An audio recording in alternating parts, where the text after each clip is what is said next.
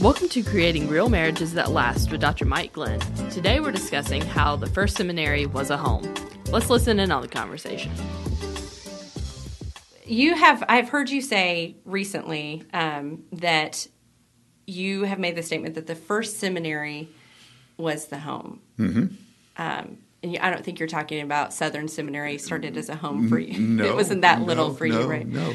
Um, in the story of Apollos, who comes and preaches in the early church, Mm-hmm. but for whatever reason, he did not have his theology totally fleshed out. Okay. Aquila and Priscilla notice that, and they take him into their home and they instruct him in the fuller gospel and the, in the entire message. And that's we have a little paragraph that that's what it says. Obviously, he was a gifted preacher, a gifted speaker, and had it pretty much right, but didn't have it all right. So Aquila and Priscilla discipled him, Yeah. and they did it in their home.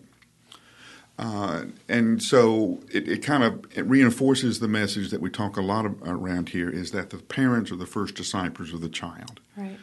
And and I've, I've told my own story that growing up in the home I grew up in was the best training that I've had to be a pastor. One, I grew up with a father who taught a Sunday school class for 40 years. Uh, so I learned to love Scripture from Dad. Yeah. And, and my favorite picture of him in my mind is him sitting in his chair um, with his Bible in one hand, his Sunday school quarterly in the other, uh, a pen either stuck in his mouth or, or crammed, you know, in one of the other fingers, and underlining and, and reading. Uh, in fact, I tell the story that I got him a new Bible because his Bible was falling apart. And I went back home a couple of weeks later and he wasn't using the new Bible. and I said, Dad, you got a new Bible? What? He said, Oh, that new Bible doesn't know anything. uh, because he had written in the other Bible and there was there was all Yeah, kinds of yeah. yeah. that's where I learned to love Scripture is from talking with it about my dad and with my dad. And, you know, I, that was little Yeah. when we, we get in the car to go to Sunday school class, he'd say, "Hey, I had a good Sunday school class today, and here's what I talked about," and and he would share his excitement. Uh, Mom played the piano, and all the gospel music was the background of my life. My dad was a politician. My dad had a small family business.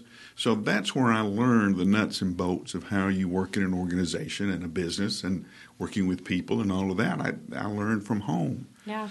So- were were your parents um, were they uh, did they see your calling as a pastor before you saw that? Mm-hmm. That's Yeah, mom tells me she knew it when she took me home from the hospital. now that may be just a little tad overkill, uh, but but I grew up in a little church where I had people telling me, "Pay attention, pay attention to your life." and you knew it more in college and seminary. Um, Yeah, late high school, college.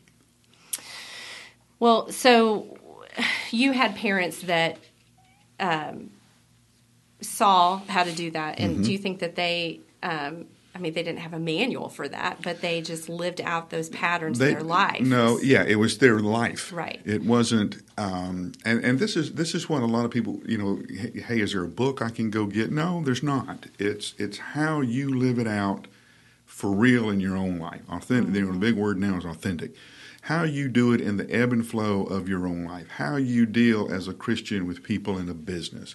How you deal with as a Christian uh, in local politics uh, how you deal in, in your marriage. You know, we you know we we've got all those stories, my brother and I, about mom and dad flirting and and uh, and being in love with each other and and, and and that kind of stuff. Those are the kind of things that teach your children more than you sitting down with them and telling and them. telling them about it. Yeah.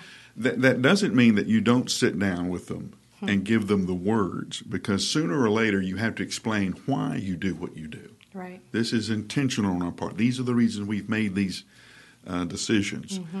Uh, but that happens best in the, in the, in the ebb and flow and the ups and downs of real life Right. because that's that's where the lessons are best learned.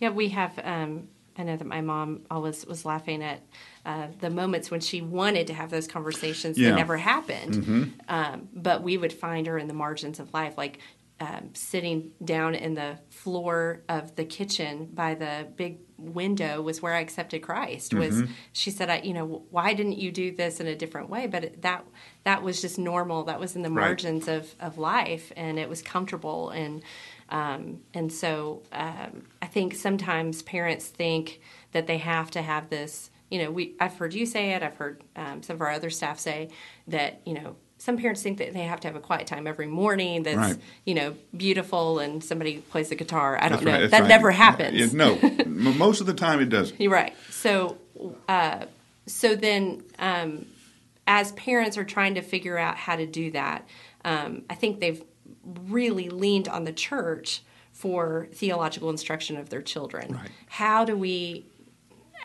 How do we help this generation? A lot of them are um, young adults now, Mm-hmm. starting to be parents. What would you say to them to say um, how how did they take that back in some ways? One, relax. You know, that, that's, Right. that's that's the first thing. Just relax. Yeah. And in that, uh, uh, you know, when you're learning to swim, the hardest thing in the world is to trust the water. You know, if, if you're the week that you teach a child to swim, you'll spend three days of that week teaching them not to sink. Yeah. You know, if you'll just relax, the water will hold 80% of your body weight. and by the time you figure that out, then adding the arms and legs is really easy. okay. Okay. but but you know, you the, the hardest thing in the world is just teaching someone just just to relax. One, mm. God is in is in it all. Mm. And and more than having a a structured, hey, it's eight o'clock, we're going to sit down and read the Bible if it kills everybody. Um, look for those moments where it naturally happens. Uh, does it naturally happen at the dinner table? Okay. Uh, yeah, yeah, you know, you, you a family can sit down. You don't have to eat in the den. Yeah. You know, you don't have to eat with the TV on. Right. Uh, and it's okay to enforce some rules like you know no cell phones at the ta- at the table, uh, that that kind of stuff. Yeah, they'll get mad, but they're kids; they'll get over it. um, you know, I, as I used to tell my boys, you know, two things have to happen for you and I to negotiate. One, you have to have something I want. You got nothing I want. and two, you and I have to be equal. We're not equal, so, so I'm not So going to. no- negotiations I'm not. I'm not, going to negotiate with you.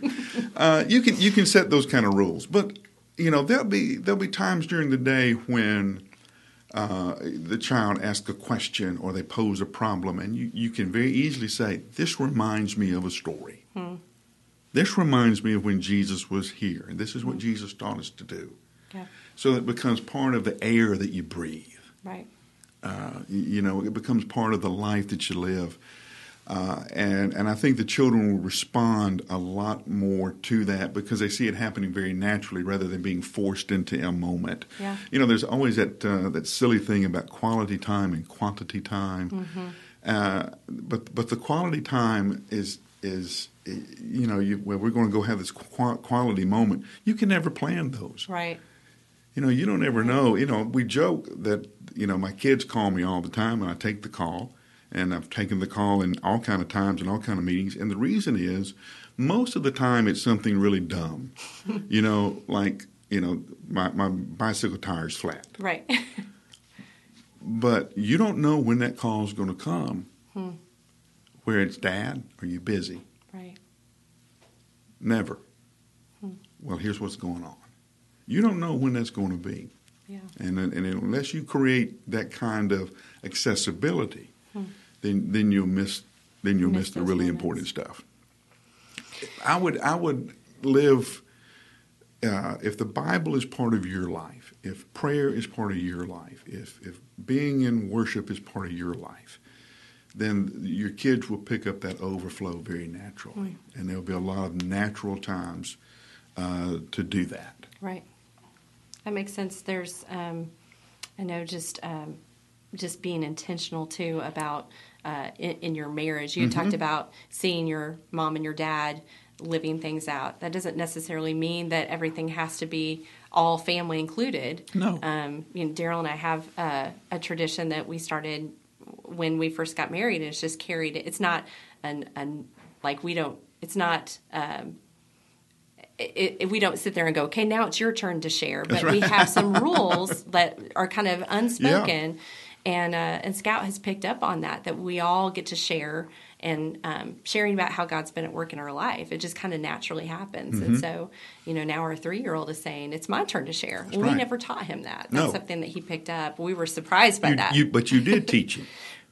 You did teach him. Modeling that, Yeah. yes.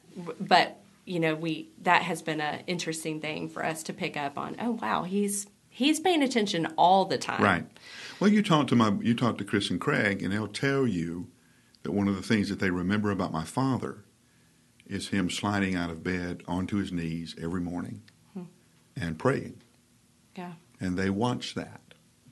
And um, and so that's where they kind of learn the importance of prayers, watching watching the grandfather do it. Yeah. Thanks for listening in on the conversation.